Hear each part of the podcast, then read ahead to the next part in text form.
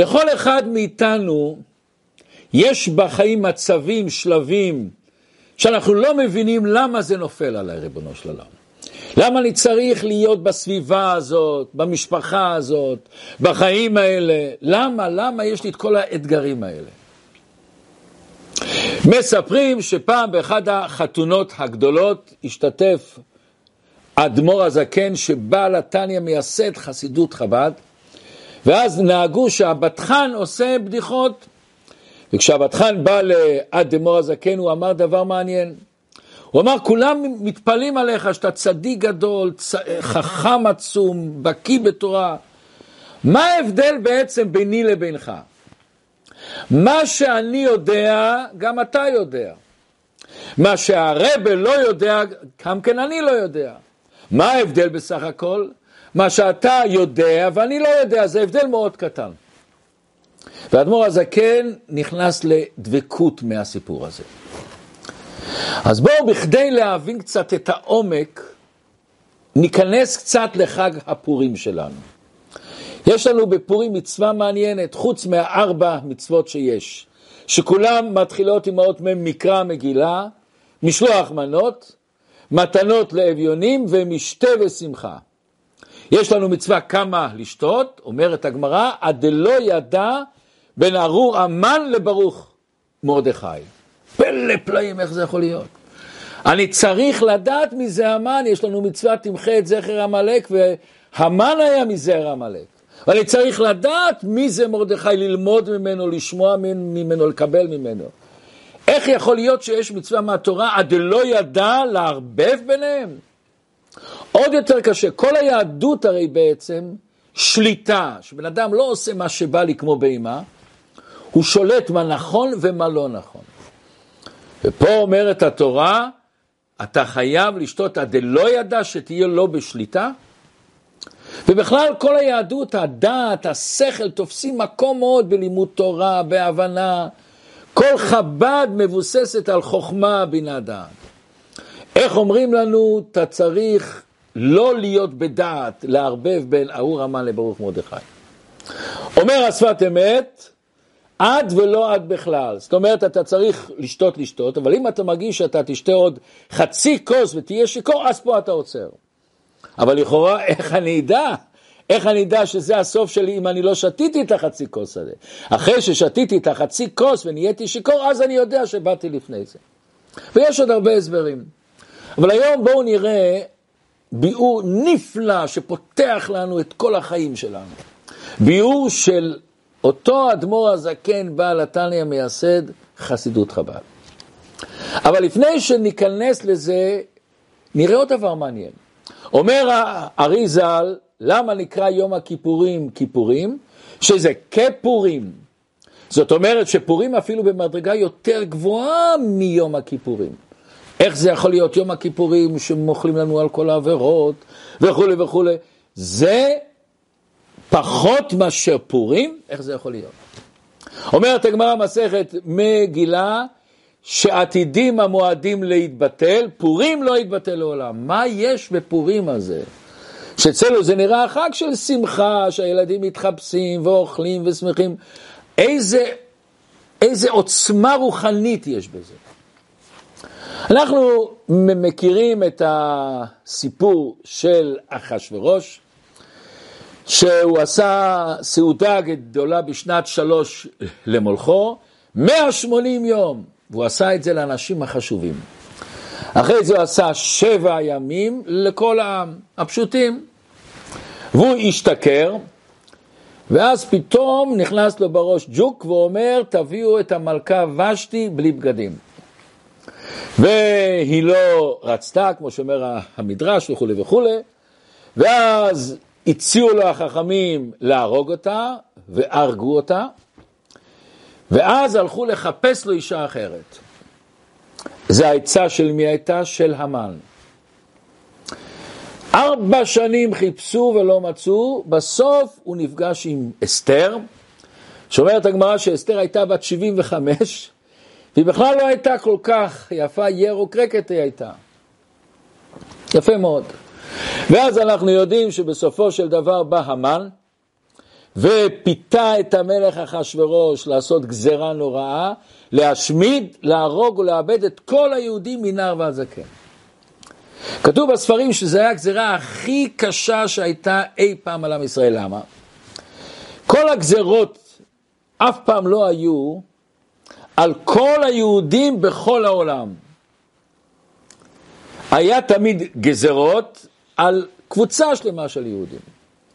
גם בהיטלר, יימח שמו וזכרו, שהוא רצה להשמיד את כל היהודים, שבבונקר שלו היה את המפה של כל העולם ועל יד כל מדינה היה מספר של היהודים, בוליביה היה כתוב אחד, אבל הוא לא רצה להרוג אותם ביום אחד. אז הצליחו לברוח לפה, לברוח לשם, בהתחלה הוא, הוא נתן קצת אנשים שעבדו, פה היה להשמיד ולהרוג את כל היהודים בכל העולם כולו ביום אחד, איך אפשר לברוח? אומרת התורה, ומרדכי ידע את כל אשר נעשה, ויקרא מרדכי את בגדיו, וילבש שק ואפר, ויצא בתוך העיר ויזעק זעקה גדולה ומרה. מסבירים המפרשים, מה זה ומרדכי ידע את כל אשר נעשה? מה, הוא ידע את הסיפור של הגזרה? זה, זה הגדלות שלו? לא. מרדכי ידע את הסיבה של הגזרה. לפעמים אנחנו רואים דבר מסוים, איזה בעיה, בוא תתפוס את המקור שלה. אומרת הגמרא, מה היה הסיבה, הסיבה הנוראה שהגזרה נגזרה על עם ישראל להשמיד ולהרוג ולאבד? אומרת הגמרא, שני ביורים באופן כללי, שנהנו מסעודתו של אותו רשע. אחשורוש עשה סעודה נפלאה, והשתמשו שם בכלי בית המקדש, ועם ישראל, שהשם ישמור, התייאשו כבר מן הגאולה, שלפי החשבון של אחשורוש היה צריך כבר אחרי 70 שנה לבנות את בית המקדש השני, והוא לא ספר נכון, אז עם ישראל התייאשו והשתמשו בכלים של בית המקדש. איך אתה יכול, ריבונו של עולם, להשתמש בכלי בית המקדש שאבא שלך, סבא שלך נרצח שם, נהרג שם, המקום הכי קדוש של עם ישראל. אומרת הגמרא, בגלל שהם נהנו. זה שהם אכלו, אוקיי, אולי נגיד אין להם ברירה, הם פיחדו מהמלך אחשורוש. נהנו מסעודתו של אותו רשע, ביקשו עוד מנה ועוד מנה, רק בשביל זה, חס ושלום, נגזרה הגזרה. יש עוד ביור, אומרת הגמרא, שהיה באותו סעודה איזושהי נגיעה של חטא עבודה זרה. אבל אנחנו לא ניכנס לפרטים האלה, אבל מרדכי ידע, מה הוא ידע? הוא ידע את שורש הבעיה. ולכן מרדכי לא חיפש מיד דרכים דיפלומטיות, קשרים את אה, פה ושם, איך לעשות. הוא רצה לתקן את הגזרה. הוא רצה שבני ישראל יתפסו מה סיבת הגזרה. אז מה הוא עשה? הוא לבש שק ואפר ועשה צום וצעק וצעק שצריכים לעשות תשובה. למה? הוא ידע גם אם נפתור, אם נמצא דרכים דיפלומטיות, הסיבה, הסיבה לא תהיה, הסיבה של הבני אדם. יש כזה סיפור, מישהו ראה איזה בן אדם שאומר, חטאנו, אבינו, פשענו ודופק והוא מרגיש שהוא אומר את זה לא בכוונה, הוא מסתכל שמאלה וימינה, אז הוא אומר, תשמע, אתה דופק על הלב שלך. זה דומה שאתה דופק לבן אדם בדלת שהוא יפתח לך. פתחי לי אחותי רעייתי, השם רוצה שתפתח את הדלת. אבל אני אומר לך שמאחורי הדלת, אם אין בן אדם, אף אחד לא יפתח לך. אם אתה אומר על חטא ואין בן אדם מאחוריה על חטא הזה, לא יצא מזה שום. ואז מספרת המגילה שנהיה בכל מדינה ומדינה אבל גדול ליהודים. צום, בכי ומספד ועשו תשובה. ואז אומרת המג... המגילה, ותקרא אסתר להתך מסריסי המלך, ותצווהו על מרדכי, לך למרדכי לדעת מה זה ועל מה זה. היא באה לשמוע מה הסיפור פה? מה קרה פה? ואז מרדכי שולח בחזרה שלוחים, ואומר לה ומצווה עליה לבוא אל המלך להתחנן לו ולבקש מלפניו על עמה. תלכי למלך תבקשי. עם ישראל כבר עשה תשובה, את השורש מצאנו, את הבעיה מצאנו, עכשיו את צריכה לבטל את הגזרה. ואסתר עונה לו, היא אומרת לו דברים נוראים. כל עבדי המלך ועם מדינות המלך יודעים, זה היה מפורסם, אשר כל איש ואישה אשר יבוא אל המלך אל החצר הפנימית, אשר לא יקרא אחת דתו להמית. גם שהוא בא, הוא לא עושה שום דבר, החוצפה הזאת לבוא. לבד, מאשר יושיט לו המלך את שרביט הזהב. ואני לא נקראתי לבוא אל המלך זה שלושים יום. זאת אומרת, באיזשהו מקום הוא לא רוצה אותי, אולי המן סכסך בינינו. אולי כבר אין לו אליי רגש שלפני זה שהוא בחר אותי מכל הנערות שבכל מדינות המלך. ויאמר מרדכי, הוא שולח לה, אל תדמי בנפשך להימלט בית המלך מכל היהודים, כי אם אחרי שתחרישי בעת הזאת, רווח והצלה יעמוד ליהודים ממקום אחר. ואת ובית אבי חס ושלום תאבדו. ואז הוא מוסיף לו משפט, ומי יודע אם לעת כזאת הגעת למלכות. והדברים האלה שמרדכי אמר מפנימיות ליבו, הדליקו אותה. ואז היא אומרת לו, ובכן אבוא אל המלך אשר לא כדת, וכאשר עבדתי, עבדתי. מה היה בעצם חילוקי הדעות בין אסתר למרדכי? מה, אסתר לא רצתה? מוסבר בספרים דבר מאוד פשוט. הגזרה הייתה שנה אחת יותר מאוחר. מה בוער לי לקפוץ למצב של פיקוח נפש? אחרי שהמלך חודש שלם לא קורא לי, ואולי הוא לא רוצה אותי. למה לא ננסה בהתחלה בקשרים דיפלומטיים ואני אראה מה המצב שלו ומה קרה, ואולי עוד כמה זמן הוא כן יקרא לי, פתאום הוא כן יתעורר אליי. לא רצה סתם לחכות אסתר, אבל יש לה סיבות גדולות מאוד. דבר ראשון, היא לבד אומרת, מי שבא אל החצר הפנימית אשר הוא לא יקרא אחת דתו להמית. ולי יש סיבות מאוד גדולות שאני רואה שעכשיו, במצב העכשווי הוא לא רוצה אותי. אבל אסתר אמר כאן עוד משהו יותר עדין, יותר עמוק. היא אומרת שאני אבוא אשר לא כדת, וכאשר עבדתי, עבדתי. מה זה כאשר עבדתי, עבדתי? ומה העומק אשר לא כדת? הרי אסתר באה לבית אחשורוש. איך היה לה מותר לעשות את זה? היא הייתה אנוסה, לא היה לה ברירה, פיקוח נפש. זאת אומרת, היא לא רצתה לבוא לאחשורוש, לקחו אותה בכוח, היא, כתוב במדרש שהיא התחבאה עד שסיפרו שיש שם איזה אישה, היא לא רצתה לבוא בכלל. זה פיקוח נפש, אז היא לא הייתה מעשה אקטיבי, היא הייתה פסיבית. מרדכי אומר לה עכשיו, לכי למלך ברצונך. וזה אשר לא כדת, זה לא על פי דין תורה, זה לא על פי דת ישראל. שאני הולכת למלך, זאת אומרת שאני מסכימה לנישואים שלנו. אני משתמשת בזה בשביל סיבה מסוימת, אז אני רוצה את זה. יתרה מזאת, יש הרבה דעות שאסתר הייתה נשואה למרדכי. אם היא הייתה נשואה למרדכי והייתה הולכת ברצון, היא הייתה נאסרת על מרדכי, איך את עושה? אשת איש, איך את עושה את זה? וזה מה שכתוב, נורא ואיום, ליהודים הייתה אורה ושמחה, כולם רקדו ושמחו, חוץ מאסתר המלכה, למה? שהיא נהייתה אסורה על מרדכי.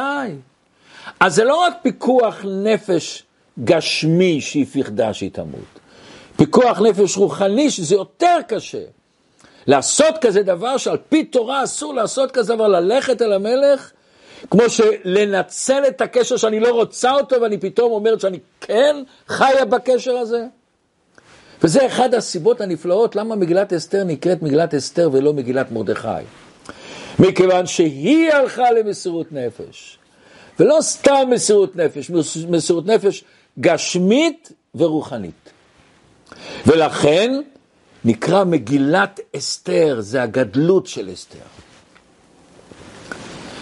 אז בואו נראה עכשיו מה באמת דחף אותה. אז בעצם אם ניקח את התשובה שמרדכי אמר לאסתר, היה שלושה פרטים. פרט ראשון הוא אומר לה, אל תדמי בנפשך להימלט בית, בית המלך מכל היהודים, כי אם אחרי שתחרישי בעת הזאת, רווח והצלה יעמוד ליהודים ממקום אחר. זאת אומרת, הדבר ראשון, הוא בא אליה ו, והוא, והוא אומר לה, את חושבת שתוכלי להינצל? את, הרי בסוף הוא יתפוס אותך, הוא יתפוס אותך גם שאת יהודייה. אז את חושבת שאת תצליחי לברוח, שכולם ימותו ואת לא, גם אותך הוא יתפוס בסוף, וגם אותך הוא יהרוג. והיא יודעת הרי שהמלך אחשורוש הוא מלך טיפש והפכפך. הוא זה שבאמצע הסעודה מחליט לקרוא לבשתי בלי בגדים. מי עושה את זה? זה בושה בשבילך שאתה עושה את זה. והוא הורג אותה כאשר בן אדם נורמלי לא היה עושה את זה בכלל. אז הוא אומר לה, תדעי לך, את צריכה לסכן את החיים שלך. למה? בשביל שבסוף הוא גם יתפוס אותך. זה הדבר הראשון. ואחרי זה הוא אומר לה, כי אם אחרי שתחרישי בעת ההיא, רווח והצלה יעמוד ליהודים ממקום אחר. מה פשט? הוא אומר, זה את צריכה לדעת. בסוף יהיה הצלה לעם ישראל. עם, עם ישראל זה עם הנצח, עם ישראל השם הבטיח לו שהוא יישאר לנצח ולנצח נצחים. בסוף תהיה להם הברכה, תהיה להם ההצלה. ממי? ממקום אחר. אבל את ובית אביך תאבד, תקברו את עצמך, למה את לא הצלת אותם? וזה שלא הצלת אותם חלילה זה חטא בשבילך? אז הוא אומר לה סיבה שנייה למה היא צריכה. ואחרי זה הוא אומר לה עוד סיבה שלישית. וזה לכאורה לא מובן. מה הוא אומר לה? ומי יודע אם לעת כזאת הגעת למלכות. מה הוא אומר לה?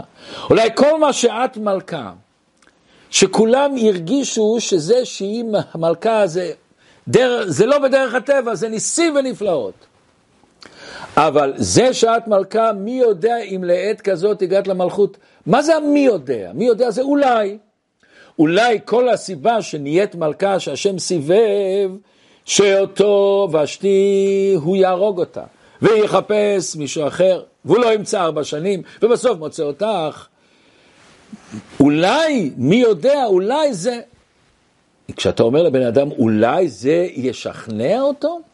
כשאתה אומר לבן אדם, אולי אתה תצליח לקפוץ לאש ולהינצל, אולי זה משכנע אותו? הדברים הראשונים שכנעו אותו.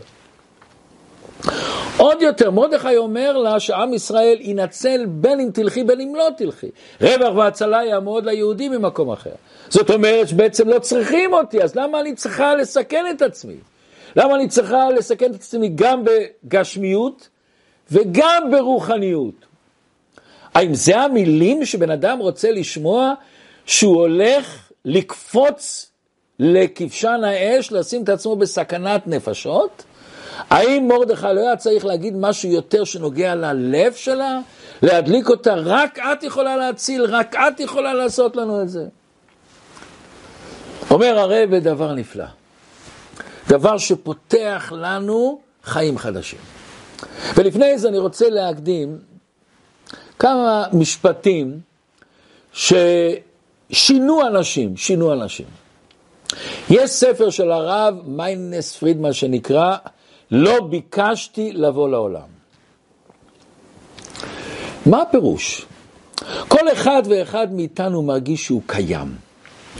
עד כדי כך בן אדם מרגיש שהוא קיים, שקשה לנו לתאר שאי פעם לא היינו פה.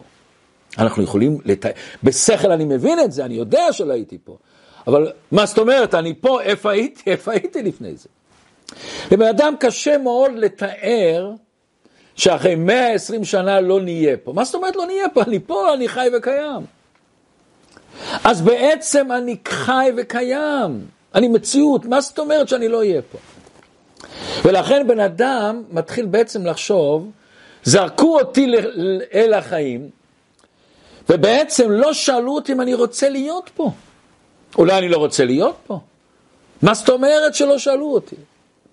אני שמעתי שאיזה עורך דין בהודו הזמין את אבא ואימא שלו לבית משפט שהם הביאו אותו לעולם בלי לשאול אותו.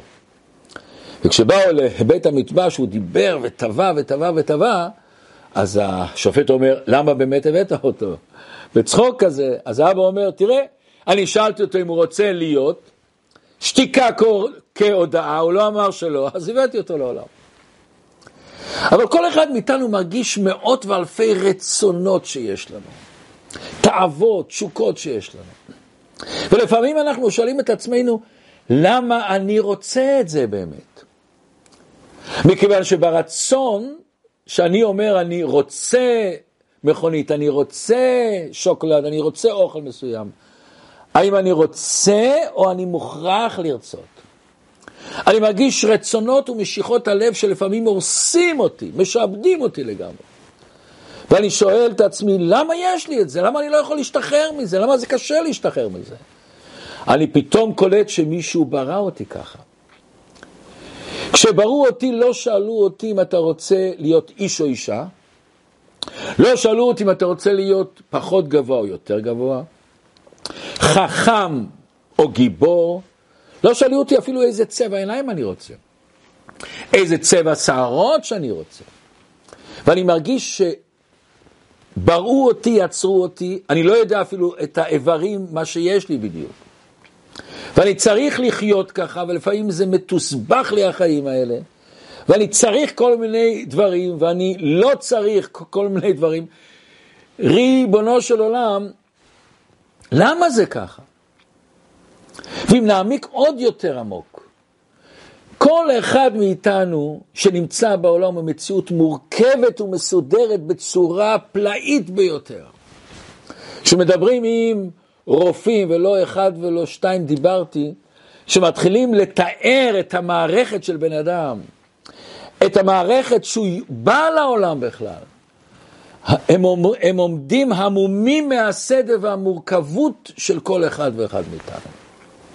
למשל, יש לבן אדם ורידים, גידים, נימים, 160 אלף קילומטר. שתי אנשים יכולים להגיע אל הירח. בתוך הדם למשל יש כדוריות אדומות. כל כדורית חיה 120 יום, ובחיים שלה היא עוברת 120 מיליון קילומטר בגוף. כל רגע מתים 15 מיליון כדוריות אדומות, ונולדים 15 מיליון כדוריות אדומות. כל כדורית אדומה שיוצאת מהלב, אחרי 25 שניות היא עשה את כל הסיבוב שבגוף שלה. ויש בעולם, באדם, בגוף על אדם, מיליונים מיליונים של כדוריות אדומות, ובכל כדורית אדומה יש 300 מיליון מולקות של, של מוגלבין, וגם זה מורכב. זה השקעה עצומה. ריבונו של עולם, שהבן אדם בונה בית, הוא משקיע בשביל משהו.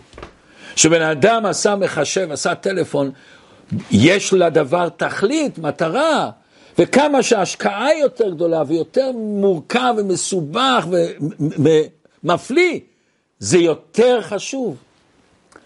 למה הקדוש ברוך הוא, במרכאות, כל כך הרבה השקיע בי ובכל אחד מאיתנו? ואני מתחיל לחשוב, כזאת מערכת נפלאה, למה הוא עשה את זה אותי? אני מרגיש שלא אני עשיתי את עצמי שום דבר, את הידיים, את הרגליים, שום דבר לא עשיתי בעצמי. ואז נופל לנו האסימון, ריבונו של עולם, אם הוא השקיע בי כל כך הרבה, הוא רוצה אותי. השם אוהב אותי. כביכול, במרכאות, השם צריך אותי.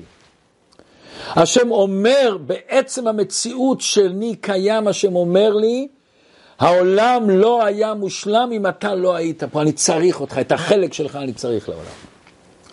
וכשבן אדם מפנים את זה, נקלט את זה אצלו בפנים, זו הרגשה נפלאה, אתה מרגיש כל כך משוחרר, לא מדוכא, כל כך שיש לך משמעות.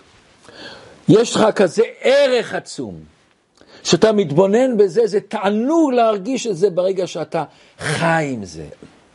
מפנים את זה, לא תרגיש לעולם דיכאון אם המחשבה הזאת חודרת בך. המציאות שלנו צועקת כמה אנחנו חשובים, כמה יש לכל אחד מאיתנו שליחות עצומה, כמה כל אחד הוא חלק במערכת שיוצרת עולם חדש. שהקדוש ברוך הוא ברא את העולם, נתהווה הקדוש ברוך הוא להיות לו דירה בתחתונים. אבל פה יש דבר מעניין מאוד. לפעמים מה שקורה לנו בחיים אנחנו מבינים למה. שהרווחנו כסף, אני מבין שאני צריך לחיות. כשזכינו בילדים, אני מבין, הקדוש ברוך הוא הביא לי את הילדים, שעושה לי שמחה, לאשתי שמחה, לכל המשפחה. אנחנו לוקחים את זה בתור אתגר, לתת להם חיים של ערך, משמעות, שמחת חיים. אנחנו, יש המון מצבים שאני מבין למה זה קורה. שקניתי בית, אני מבין למה, למה השם עשה לי את זה. אבל פה בא הפלא, לפעמים אנחנו מוצאים את עצמנו במצבים שהשכל שלנו לא מסוגל להבין. ריבונו של עולם, למה? למה? למה יצרת את המצבים האלה? למה יצרת כאלה אתגרים שיש לנו בחיים? נדמה לנו שאם אנחנו היינו השם, היינו בטוח עושים אחרת. אבל כל בר דעת שמתחיל לחשוב למה, למה הקדוש ברוך הוא עשה, מבין באיזשהו מקום שלשאלה הזאת אין מקום. כל אחד מבין שלא מחשבותיי מחשבותיכם. אם בן אדם מתבונן בכל המערכת שדיברנו, שלא אישית, אתה מבין שבן אדם נברא, לא יכול לעשות כזה, לא יכול להתקרב לזה בכלל. הוא לא יכול אפילו להבין מה שהקדוש ברוך הוא ברא. שום בן אדם לא מבין איך עין רואה וחתיכת בשר בתוך המוח חושב, לא מבינים את זה. יכולים לתאר מה שקורה, אבל לא להבין איך זה קורה. כל אחד מבין שלנברא לא יכול להבין את הבורא האינסופי והבלי גבול. ושביחד עם זה שהוא בלי גבול, והוא בלי סוף, הוא גם גבול וסוף. למה? אם אני מגדיר אותו שהוא רק בלי גבול, אז הוא כבר גבול שהוא רק בלי גבול. פעם מישהו, מישהו אמר לי את הסיפור הזה, שפעם עשו מבחן באוניברסיטה לקבוצה של סטודנטים שלמדו ארבע שנים. והתכוננו למבחן הזה חודשים, חודשים, חודשים, וציפו שיהיה מאה שאלות מאוד קשות. ביום המבחן באים כל התלמידים, מקבלים את הבחינה ורואים שיש שאלה אחת. והשאלה אחת יש מילה אחת, למה? והמורה אומר, אתם כבר למדתם, אתם פילוסופים קטנים, מוכשרים, תכתבו לי למה.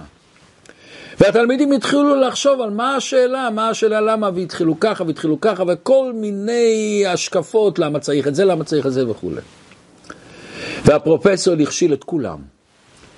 שתי תלמידים עברו את המבחן. אחד קיבל טוב מאוד, השני קיבל מצוין. הראשון ענה תשובה על השאלה למה מילה אחת. למה? כי. הוא קיבל טוב מאוד. השני ענה, למה? למה לא? הוא קיבל מצוין. האמת שיש המון דברים בעולם שאנחנו מבינים למה שמסר אותם. אלוקים רוצה שנבין דברים. אלוקים נתן לנו מוח שנעסוק עם המוח, נחשוב איתו, ליצור מערכות ו- וצורות ודפוסי היגיון של כל הבריאה כולה. כל המחקר וכל המדע מסתמך על שכל. ולא רק זה, כל התורה, כל התורה, לימוד תורה זה שכל, הבנה והשגה, קושיות ותירוצים והסברים נפלאים. אבל מצד שני, אנחנו מודעים שיש המון המון דברים שאנחנו לא יודעים ולא מבינים. ויש הרבה יותר דברים שאנחנו לא יודעים ולא מבינים מהדברים שאנחנו כן יודעים וכן מבינים. וכל אחד מבין שלשאול שאלה רציונלית, שכלית, את האלוקים, זה שטות. מכיוון שאלוקים הוא לא רציונלי, הוא לא שכלי. וכל ה, העניין של שכל, של, של דעת, נברא על ידי הקדוש ברוך.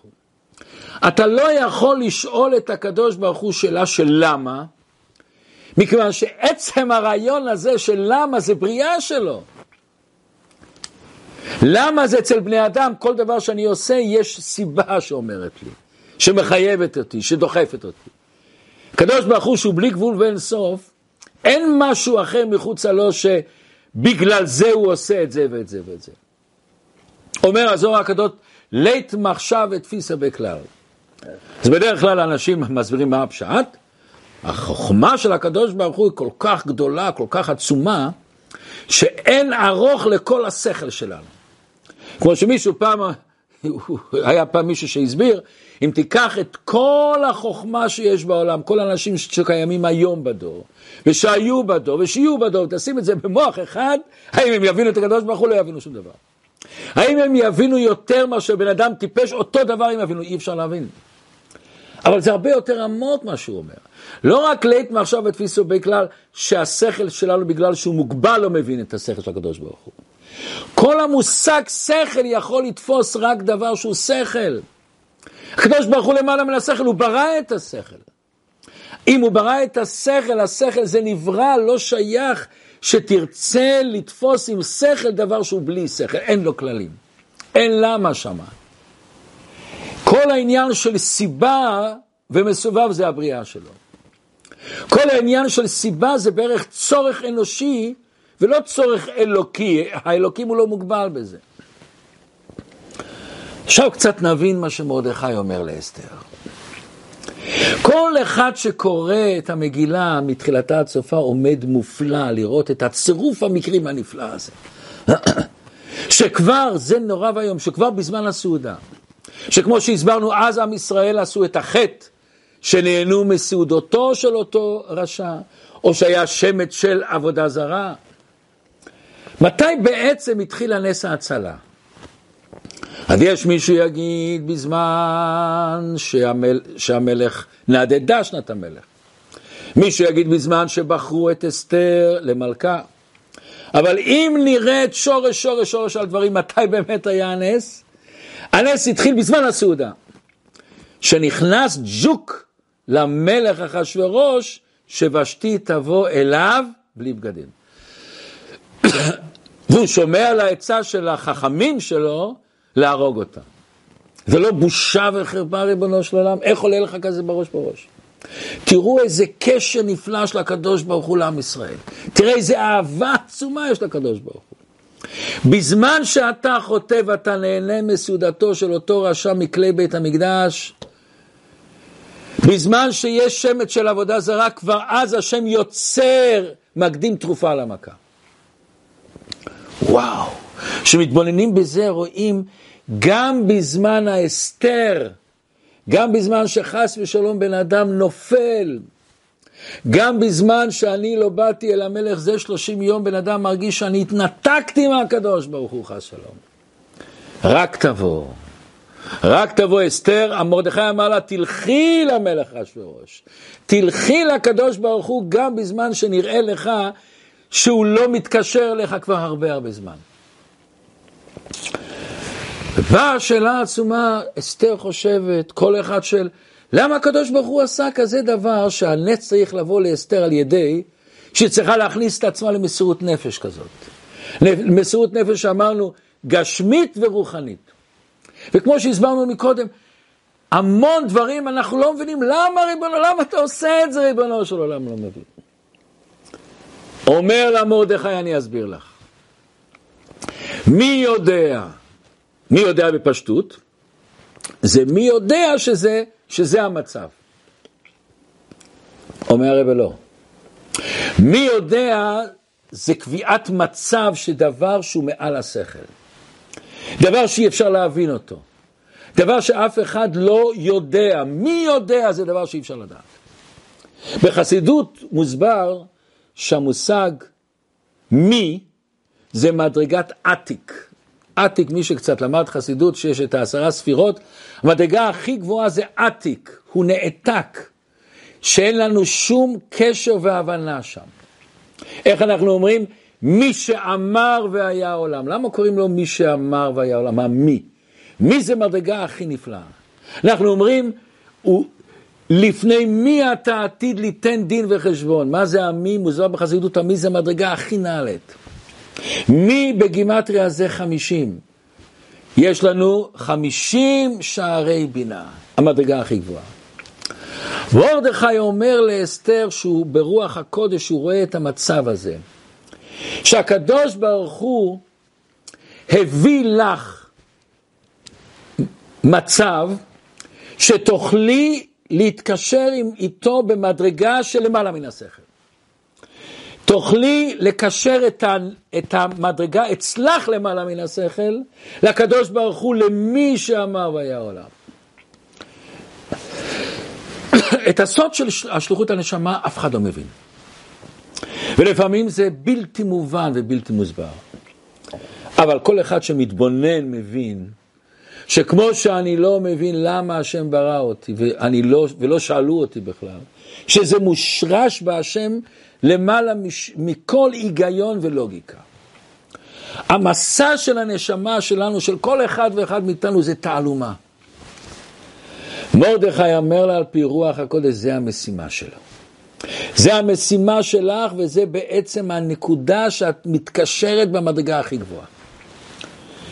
והרב אומר לנו להוראה לכל אחד ואחד מאיתנו, שגם אם בחיים שלנו מזדמן לנו מצב מסוים של אפשרות לעשות מצווה ועניין טוב, ונראה לנו למה זה בא אליי, למה האתגר הזה בא אליי, למה הצו הזה בא אליי, אולי מישהו אחר יעשה את זה. אבל אם אני מרגיש שיש לי את הכוח והכישרון והיכולת לעשות את זה, ואני מרגיש שיש צורך שצריכים לעשות את הדבר הזה, אנחנו צריכים לקפוץ על ההזדמנות. גם אם אנחנו לא מבינים, זה שהשם גלגל אליי את המצב הזה, זה שהשם הכניס אותי במצב הזה, זה ההוראה שזה השליחות שלי.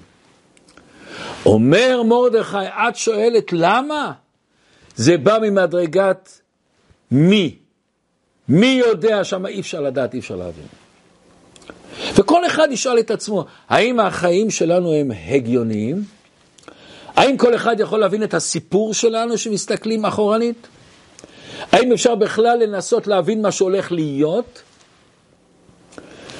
אדם מגיע בעולם הזה בשביל שיש לו שליחות. יש כזאת בדיחה, שאיזה איש אחד בא לרב שלו ואומר, הרב, אני צריך עבודה ויש לי שתי אפשרויות, או רקדן או זמר.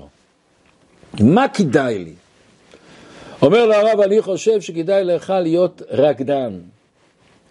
שואל אותו הרב, אתה ראית אותי פעם לרקוד?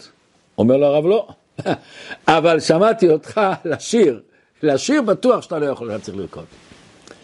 אם אני שואל את עצמי למה אני צריך להתמודד עם מצב זה וזה, למה האתגר הזה בא לי, סימן שזה שייך אליך. סימן שזה מתאים לך. אם אתה חושב למה לא בא לי מצב השני, שזה לא אתה. השם כל פעם מדבר אלינו ואומר מה שייך לך ומה לא. ובזמנים האלה שאני מרגיש שזה אתגר שאני לא מבין אותו, אדם צריך לחפור עמוק במעיין שלו. מה קורה שהמעיין פתאום מתייבש, חופרים יותר עמוק. אדם צריך לחפור בנפש שלו, לנסות להרגיש את העומק שיש בנו, את החלק האלוקה שלנו. ואם אנחנו נשאל למה, ונרצה להבין, פספסנו את המטרה. כל המעלה של המצב הזה, שאתה לא מבין, שאתה לא יודע מדוע ולמה.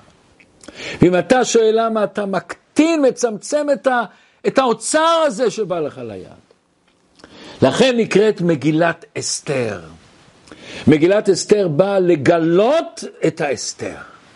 לגלות את האסתר שיש בנו בפנימיות שלנו, ולגלות את האסתר שנמצא אצל הקדוש ברוך הוא, שאני יכול להתקשר איתו למעלה משכל, למעלה מטעם ודעת.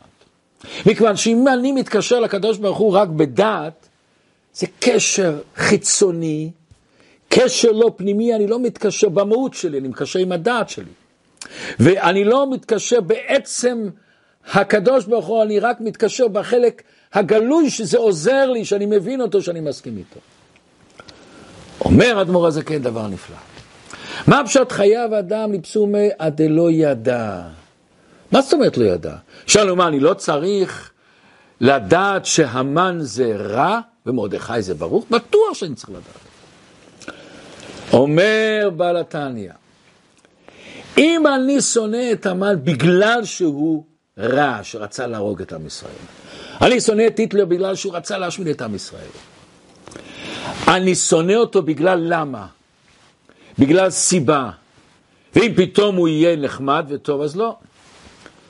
אני לא שונא את העצם שלו, את המהות שלו. ואם אני אוהב את מרדכי רק בגלל שהוא איש טוב, אז הציל את עם ישראל וכולי וכולי וכולי. זאת אומרת שאני לא קשור לעצם של מרדכי, אני קשור להתנהגות שלו. אומר הקדוש ברוך הוא, אתה צריך לשנוא את עמלק עד דלא ידע, שאתה לא יודע. אתה אומר, אני שונא אותו בגלל שהקדוש ברוך הוא אמר שאני אשנא אותו. אני אוהב את מרדכי, ברוך מרדכי, בגלל שהקדוש ברוך הוא אמר. זה הקשר הפנימי. אז לא הפשט לערבב בין ארור רמה לברור, זה לא הפשט. עד דלא ידע, אתה לא יודע, אתה כבר לא רק בגלל, בגלל שאני מבין, הקשר הוא לא אמיתי, רק בגלל שכך רצה הקדוש ברוך הוא. אז בואו נגיד כולנו לחיים לחיים, וננסה בפורים ולפני פורים, כבר מעכשיו להתחיל להבין את המסר הנפלא הזאת. מי אני ריבונו של עולם? לדעת שיש לי כוחות עד דלא ידע. יש לי כוחות עצומים להתקשר לקדוש ברוך הוא, גם שאני לא מבין, גם שאני לא מבין למה באתי לעולם, יש לך שליחות בעולם. יש לך משמעות בעולם, ולכן אתה כל כך מורכב וכל כך נפלא. שנזכה בקרוב ממש לראות, כמו שאמרנו בהתחלה, שגם לעתיד לבוא, חג פורים אינו בטל לעולם. בהצלחה.